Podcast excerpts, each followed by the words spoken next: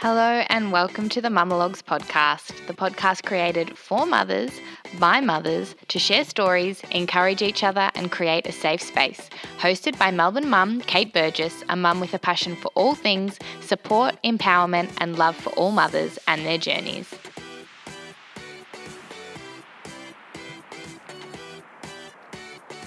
This week is International Panda Week, so on the show today we'll be talking all things perinatal anxiety and depression, from the definitions to symptoms, the journey to diagnosis, and how and where you can seek help. I'll also be sharing my personal journey because I think it's important that we speak up about mental health, especially as mothers.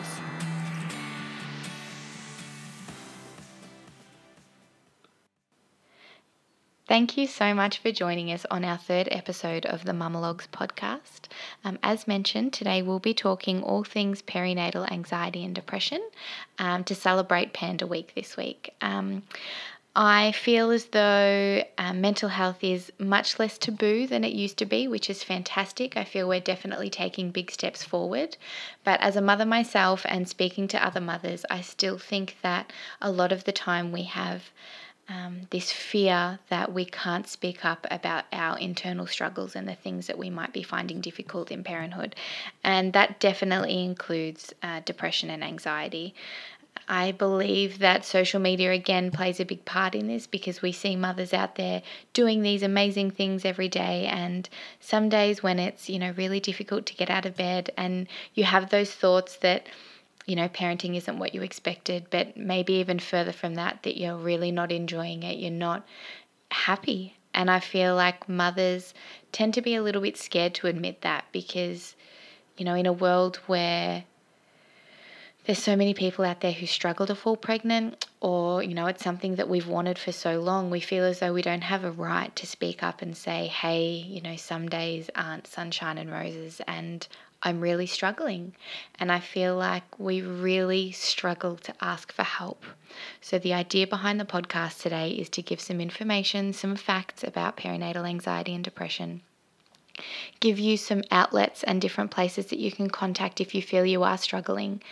Um, I want to share my own story and hopefully empower you to seek help and talk if you need it, and to realize that by doing so doesn't make you less of a parent, doesn't make you less of a mother, but in fact talking about it is, you know, the first step and the most important step to looking after yourself and ultimately looking after your family as well. The definition of postnatal depression is just a name given to depression that develops one month to one year after the birth of a baby. So that's postnatal depression. There's also perinatal depression, and that encompasses from the moment of conception up until a year post-birth. So for the remainder of the podcast, we will probably reference perinatal depression just to encompass all of that.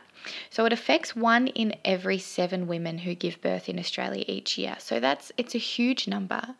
Um, a lot of these women will fight in silence. It is an invisible disease, you can't see it. Um, as with all mental health, you know, you can walk along the street smiling and laughing, you can see your friends and everything can be fantastic.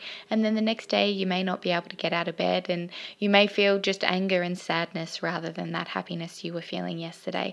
So one in seven women, it's a high number, and it's even higher when you realize that that number is somewhere in the vicinity of forty-four thousand mothers a year. So it's not by any means a small number, but I feel as though because it is a it's an invisible illness, it's something that you can battle internally without wearing a badge and without, you know, having a cast on. So people don't always know that you're battling, you know, that you're going through something day in and day out. It's something that you can hide inside you. And for some women, that's fantastic because they want to be able to get out there and, you know, not wear it as a, as a badge of honour. But also it can be quite isolating and quite lonely to battle something internally when the rest of the world thinks that you're happy and loving life. So forty-four thousand women is, it's a lot of people, and it probably affects more women close to you than you actually realise. Um, so perinatal depression and perinatal anxiety and perinatal psychosis are things that we're going to be chatting about today. But first off, I do want to talk about um, the baby blues. And the reason for that is a lot of the time women will classify how they're feeling as the baby blues. And that's pretty normal, as most women will go through some form of baby blues. So baby blues generally hits about day two to three.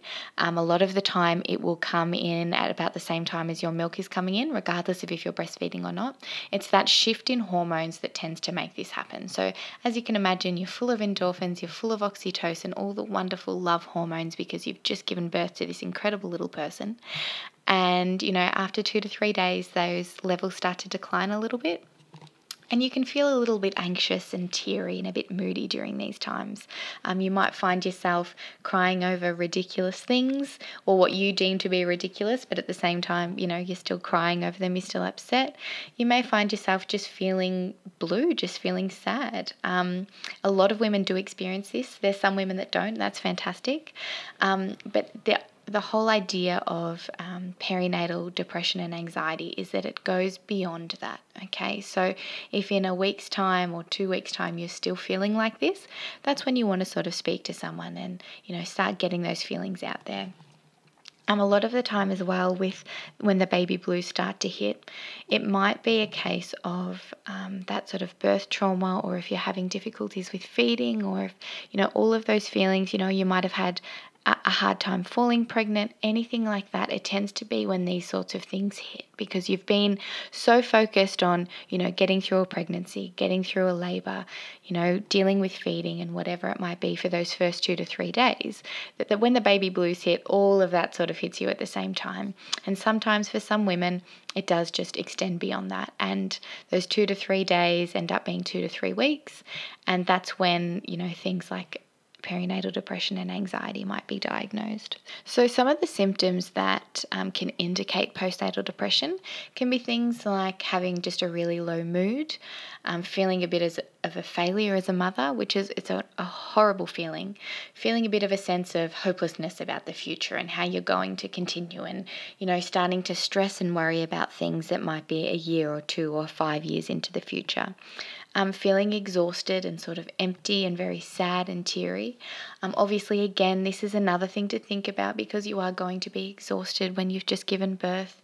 Um, you're not used to getting up, you know, five times in the middle of the night to feed a baby and change, you know, poo explosions and things like that. So there is levels to all of this, because that exhaustion is going to make you feel a little bit, you know, sad and a little bit empty anyway. But it's there's a level where it's, you know, normal just because you're sleep deprived, and if you have a good night's sleep you feel better. And then there's a level where that exhaustion and that empty and sad feeling is overwhelming, and it doesn't matter how much sleep you have or how much rest you have, it's hard to see the sort of positives in life. Um, and because of that, you might start to feel a little bit guilty or ashamed or worthless, because you feel like you're not enjoying this parenting journey that you should be enjoying, because the world tells you that when you have a baby, it's the greatest thing that's ever happened and you have to enjoy every second of it. So if you're not feeling that overwhelming joy and intense love and happiness, then all of a sudden you start to feel guilty and ashamed. And that can make you feel quite anxious and horrible as well. So to go along with that, you might be having some trouble with your sleeping. You might be sleeping for really long periods of time, or, you know, your baby might be sleeping really well, but But rather than you doing the same, you're actually laying there awake, you know, worrying or going over things that happened during the day or how you're feeling. Or sometimes you get so in your own head about how sad and, you know, upset you're feeling that it's all you can think about. And especially in that darkness of night where you're lying and you feel completely alone, take into account the fact that you have had someone, you know, with you, you know, in inside you for nine months, and all of a sudden that that feeling of intense loneliness can be incredibly overwhelming. So that's another thing to take into account. Um, And it's those intrusive thoughts that happen at night. It's in the darkness when everybody's sleeping soundly, and you should be too, that you start thinking, but what if something happens to my baby when I'm asleep? And what if I'm not the mother my baby deserves? And it's these thoughts that just compound, and they are intense and they are impossible to ignore. And that's something that you need to be talking about. Um, I feel as mothers that we we judge ourselves so deeply, and if we're ever having these thoughts, these intrusive, excessive thoughts that you can't seem to get out of your head, we're too scared to speak up because there's a part of us that says, well, if I tell someone that I'm having thoughts that something happens to my baby, they're going to take my baby off me, or they're going to think that I'm an unfit mother because I'm having, having these thoughts. And it's sometimes it's sitting down with a group of women who are going through the same thing as you, and as soon as someone mentions that they're having these thoughts, everybody starts talking about them, and you realize that it's actually not this taboo thing. It's quite a normal thought process because you care so deeply about something that you can't help but think about what might happen if this. But to actually talk to someone about that, especially if you've never heard of anybody else going through it, you feel like maybe you're going a little bit crazy, and maybe these thoughts that you're having are completely irrational, and that's quite scary, and especially in the darkness of the night when it happens. So that is, it's a big thing. If you start to feel like this, if you start to feel like these thoughts are overwhelming and, you know, having an impact on the way that you live your life, you need to talk to someone, whether it be your husband, your mum, your neighbour, your doctor, but actually talk about it, get it out there. And also that feeling of being scared and alone. So, you know, some women and some partners are very lucky to have someone stay at home with them for, you know, a week, two weeks, a month after they've given birth. It might be a partner, it might be a friend, it might be family, whatever it might be. And you sort of start to rely on having that person around with you when, you know, you're having a bad day, when you haven't had sleep, you've got someone to share that with. And if they go back to work or go back to, you know, wherever they come from, that intense feeling of loneliness, because you're there by yourself. You know, you might be there by yourself for a day, you might be there by yourself for a week. It's just you and a baby, and that lack of adult interaction, and it's just an incredibly isolating feeling. So those feelings of loneliness are sort of amplified when you're feeling actually depressed, and add that to the lack of sleep and these intrusive thoughts and the exhausted, empty feeling and the low mood and the inadequate feelings that you're having, and all of a sudden it's incredibly overwhelming. There's all of this negative in your life, and suddenly you feel as though you're being crushed alive by it. And again, I, I, I encourage you to speak up at this point, because getting to that point where you feel so isolated and alone and going through something that is so extreme like that, no one should ever have to battle that alone.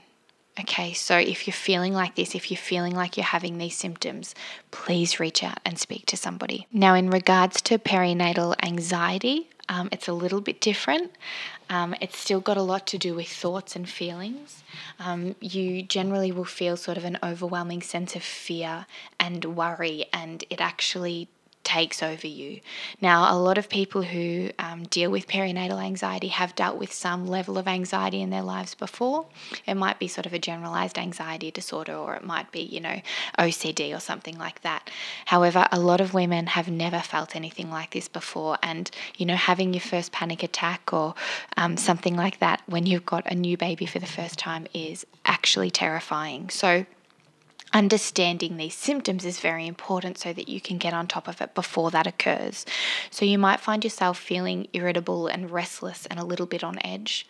Um, again, this is made much worse by the fact that you haven't been sleeping well and you're not used to that, but this is quite an intense feeling. So you feel like you can't sit still, you can't sort of enjoy anything, you're just kind of on edge, like you're almost waiting for something bad to happen.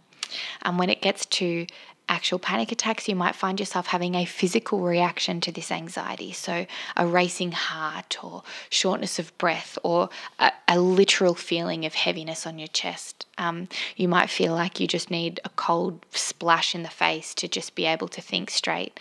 Um, sometimes when it gets so bad and you're having a panic attack, you actually feel like you're dying. You feel like this impending sense of doom where that's it.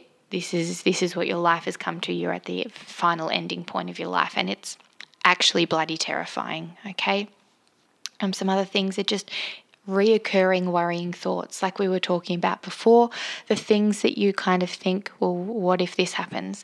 And when I mean they can be completely insane and crazy, these thoughts, I genuinely mean that. I mean that you could be standing at your kitchen table chopping carrots and your baby might be sitting in the bassinet near you, or, you know, and you kind of go, shit, what if the knife slips and it hurts the baby that might be ten meters away? It's it's this thought in your head, but you can't help but think it. And sometimes you don't just think it, you can actually see it occurring, and that's it's scary. And, you know, if you've never experienced that before, it's it's incredibly overwhelming. Um, and again, that inability to sleep, and then sort of avoiding everybody and everything. Sometimes, you know, because of these thoughts and because of that worry, you don't want to go out because you don't want something to happen to your baby. You don't want to go to the shops. You don't want to drive in the car. And that's when that isolation is taken to the next level, because not only are you internalizing all of this, but you're then actually not even seeing anybody or speaking to anybody about it. So that's sort of the difference. I suppose the anxiety is more based on thoughts and these intrusive things and this constant fear and living in worry, whereas the um, depression is more feelings of sort of emptiness and sadness and the inability to enjoy the life that you have. So two things that, you know, we really need to talk about and you really need to be aware of. And if this is, you know, hitting a nerve for you, if it's, if it's making you sort of nod along and go, yeah, I do feel these things, again, please seek help, please speak to someone. It doesn't matter who it is, but you need to open up about how you're feeling. Um, the other thing I did just want to touch on is um, postnatal psychosis or perinatal psychosis, which affects one to two women in a thousand births um, in Australia. Um, it's classified by sort of extreme mood swings and um, extreme feelings and thoughts.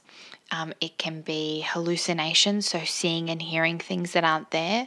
Um, and it can be an extreme feeling of paranoia as well, like someone is out to get you or someone is out to hurt your baby. Um, this, as well as suicidal thoughts, are considered a medical emergency. And I can't emphasize enough the importance of seeking help if you are in this position. I understand that sometimes that feels like you are failing and that um, you're admitting, you know, defeat, I suppose, in a way, um, but you're not, okay? You can't care for a child if you can't care for yourself. You need to look out for yourself. You are the number one priority. As hard as that is to do sometimes, as hard as that is to feel sometimes, it is the truth. You need to be looking after yourself, because you can't pour from an empty cup. You can't look after someone if you're not looking after yourself. So if you're feeling like this, you need to speak to someone. If someone in your family, if you are seeing these symptoms, if you are seeing these things happen, please reach out to them. Ask them if they're okay. Ask them if you can help. Try and convince them that they need to see someone, that they need to speak to someone. The really scary statistic is in Australia that the number one killer of women post-birth is suicide. It's not bleeding during pregnancy. It's not complications during birth. It is suicide in the first forty-two days after birth. And that is an incredibly worrying and scary statistic, and something that, you know, I, I want to be a part of making that better. I want that number to be zero. I want women to feel supported and looked after, and like they have options and that they have people to talk to and support out there. So I will talk about this until the cows come home, because it's important. But if you are feeling alone, if you are feeling isolated, if you are feeling sad, if you can't enjoy your life, if you can't enjoy your babies, please speak to someone, because it can be fixed. They can help you. And a world where you're not here is not the answer to that.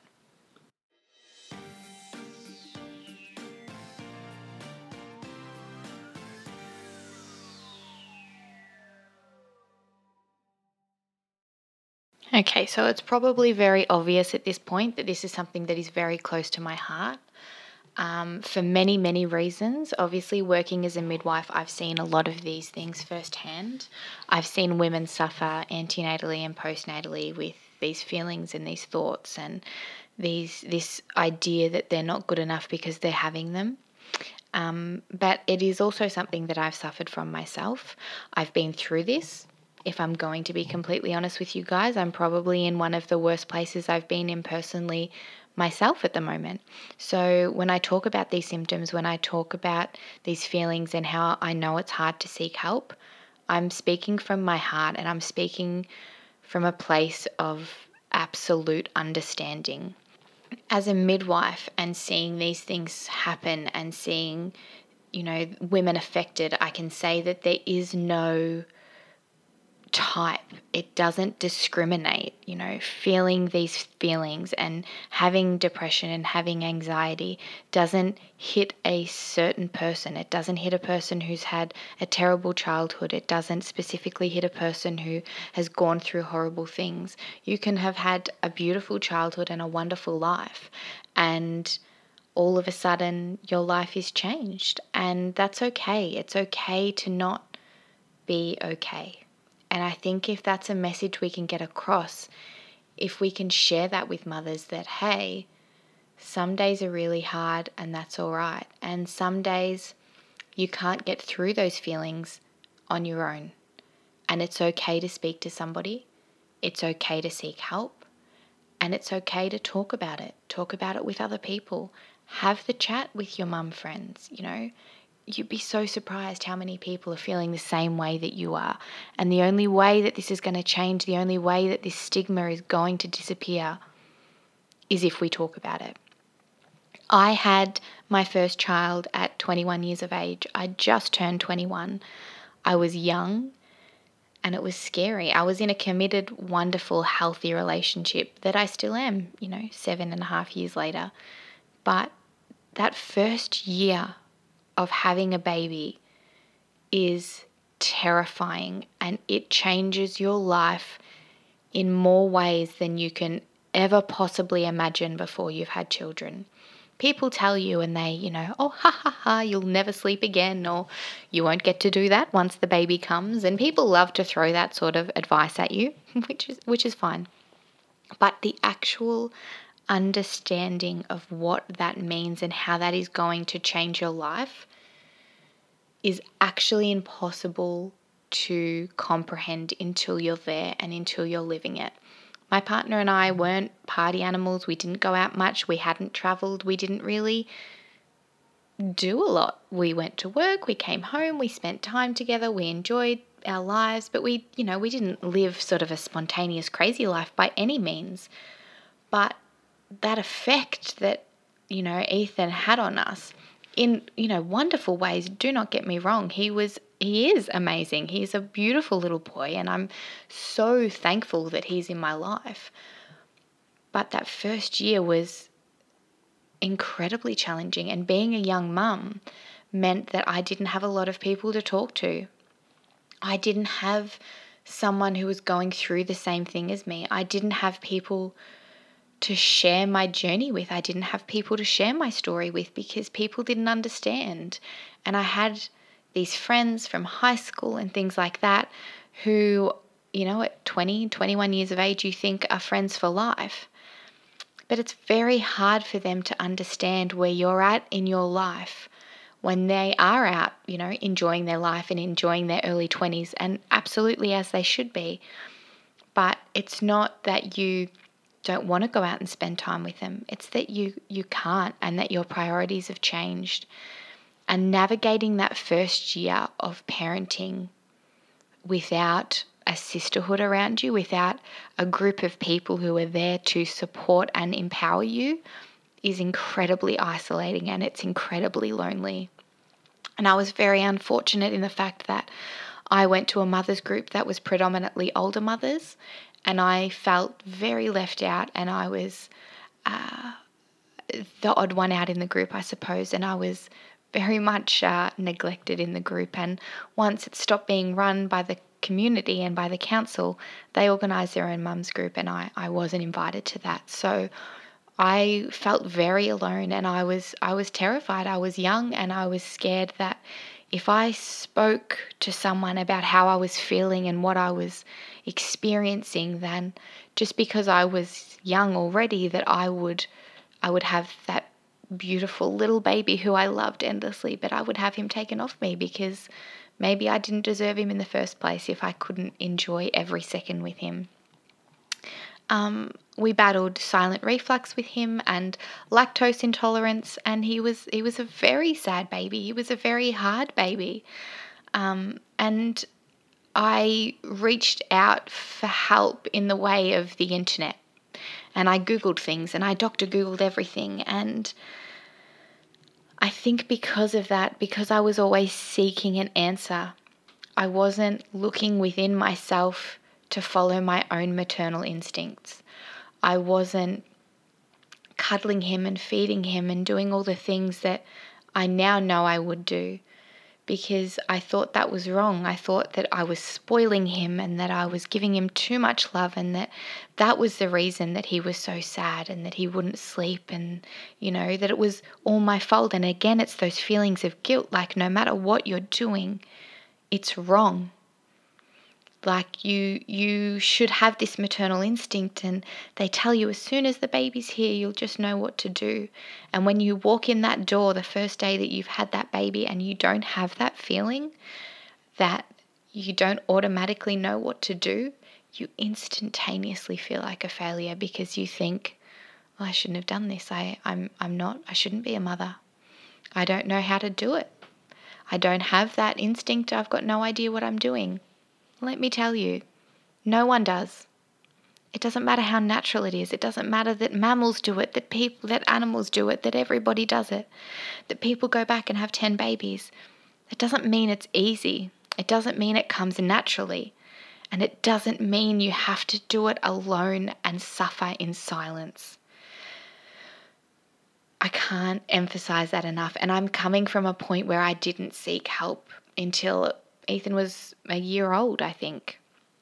And the things that I battled and the thoughts that I had in that year, I, I will never forget. And I don't doubt that there is an element of that that has affected my bond with my seven-year-old. And that's a very hard thing to say out loud, but it's true, because I was constantly thinking in his first year of life, rather than just enjoying him and being there for him, I was constantly thinking that I, I had ruined his life by being his mum, and that I wasn't doing the best for him, and that I wasn't supporting him and loving him the way that he needed to be supported and loved. And I suppose I'm still working through that seven years later. And I had quite an awful birth with him, and again, I, I found that there were people around me who were just telling me, well, it's fantastic that he's here and that you've got him, and that's all that matters. Happy, healthy mum, happy, healthy baby. But you know what? No. Birth trauma is real. And again, this is something I've, I've experienced personally, and I've experienced professionally. And I've seen the after effect of birth trauma and just how significant it can be. And I have no doubt that that is one of the biggest underlying reasons to this maternal suicide rate, because not having the birth that you'd envisaged and feeling like before you've even met your baby that bond has changed is incredibly overwhelming, and it's incredibly real. And the more that we can talk about that and understand that, rather than judging one another, you know, the better it is, honestly. The more that we talk and support and empower each other. And if you have had a terrible birth, or you've had an experience that is really hard for you to overcome, then you need to be able to talk about that with people. And you need to be able to talk about that with people who understand you and who aren't going to judge you for that, but are going to wrap their arms around you and say, yeah, you know, that sucks. It's not great, and I'm sorry you had that experience. You know, it doesn't need to be fixed, but sometimes you just need to be listened to. Um, in the last year in my, you know, personal life, um, I am obviously very lucky to be blessed with a beautiful little girl who I never thought I'd have. I thought I was always destined to have boys. Um, obviously, with our oldest, it was a surprise, a beautiful surprise. Um, but it took us eight months to fall pregnant with our second, and two years and uh, some miscarriages to fall pregnant with our daughter as well. Um, and the emotional toll that that sort of journey has on you is quite significant, and I firmly believe doesn't necessarily hit you straight away. Um, in the first year after a birth, I was overwhelmed with joy, obviously. I had a beautiful home birth with her, which was incredibly rewarding and beautiful and safe, obviously, um, and is an experience I will never forget. But when those baby blues hit for me, the biggest overwhelming factor for me was knowing that I wouldn't be having more babies. Three babies is what we'll be having, and that's it. Um, and I know that my fertility probably wouldn't support another baby either. Um, and beyond that sort of two to three days of baby blues, I found myself every time she hit a milestone, I was obviously thrilled, but equal parts devastated, because there was never going to be that milestone in my life again. I was never going to have a baby in four zero clothes anymore. Sorry. I was never going to have, you know, a baby smile at me for the first time again. I was never going to have that first crawling experience or walking experience, and that's, it's beautiful, and I'm lucky that she's meeting these milestones, don't get me wrong, but it is almost something that you need to grieve, because I love being pregnant and I love newborns and I love babies, and knowing that I have left that stage in the past is quite emotional for me, obviously, but it's it's a real feeling, and I think that it's taken me until my third baby to understand that these feelings aren't irrational, that these thoughts I have aren't silly, they're not dumb, they're real, and it's my real life, and if I don't talk about them and I don't debrief about them, then they will eat me up, and I know that. And in the last year, she got quite sick for a while, and um, our middle child has, you know, a few different things going, including some asthma, and, you know, he gets quite sick when he gets sick. Um, and I've been battling all of those things and, you know, personal journeys in mine and my husband's life, and I launched a business which was very successful and fantastic, but um, it sort of died down towards the end of the year, and I'm sort of riding that wave as well, and yeah, there's more things that I can possibly talk about, and it's been an amazing, incredible year full of amazing ups, but the downs this year have been quite significant, and I feel like I'm the kind of person who is a fixer, so I fix people, I like to support them, I like to look after them, but in doing so sometimes I forget about myself, and I give so much of myself that sometimes I've just got nothing left for me. And I feel like that's what's happened in the last couple of months. Um, I felt quite overwhelmed with being a stay-at-home parent, which is lovely. And I'm so lucky to stay at home and see my babies and spend my time with my babies and see them grow and see them develop. But it is incredibly isolating, and it's it's hard. And I feel kind of stuck in a place where, if I go back to work, I'm going to miss these moments. But if I don't go back to work, I don't know. I, I, I feel very lonely and very alone. And my husband comes home and bears the brunt of all of that. And I I feel like I have gone from, especially because the business was doing so well at the start of the year, where I had all these accomplishments and all these milestones and I was doing all of these things that were amazing. And now, because my day's made up of cleaning the same thing forty-three thousand times and cooking dinner and folding washing and doing school pickup and school drop-off, I suppose I'm struggling a little bit where I feel like I shouldn't be. And that's when I knew I got to the point that I needed help, because it wasn't just that I wasn't feeling accomplished by my day, but I wasn't enjoying my day. I wasn't enjoying my time with my children. I wasn't enjoying the beautiful things that they give me and the smiles and the laughter and the time spent with them. And as far as I'm concerned, that's when I got to a point where I knew I needed to call and speak to someone. And, and I have, and I have been speaking to Lifeline, and I've spoken to Panda, and I've found them to be very supportive and given me some techniques and some things that I can use to try and get myself back on track. And I know that if those things don't work, then my next step is to speak to my G P, and then I will seek help, because I know that I need, and I know that being the best person I can be and being the best mum that I can be is determined by the fact that I look after myself, and that means physically and mentally. So I will look after myself, and I will speak to someone, and I will get the help I need, because I need to, and my children need me to. So I encourage you to do the same. If you're feeling alone, if you're feeling down, if you're feeling like there is no happiness in your day, if you are laying awake at night thinking about all the things that could happen, if you just can't see the light in your day anymore, then you need to speak to someone and you need to get help. And I promise you, they will help you. They will help you see the light. They will help you enjoy your life. They will help you enjoy your children. And most importantly, they will help you to see how incredible you are, how you are exactly what your children need, how you are doing everything that you can to love and support them, and how in the end, that is all that matters.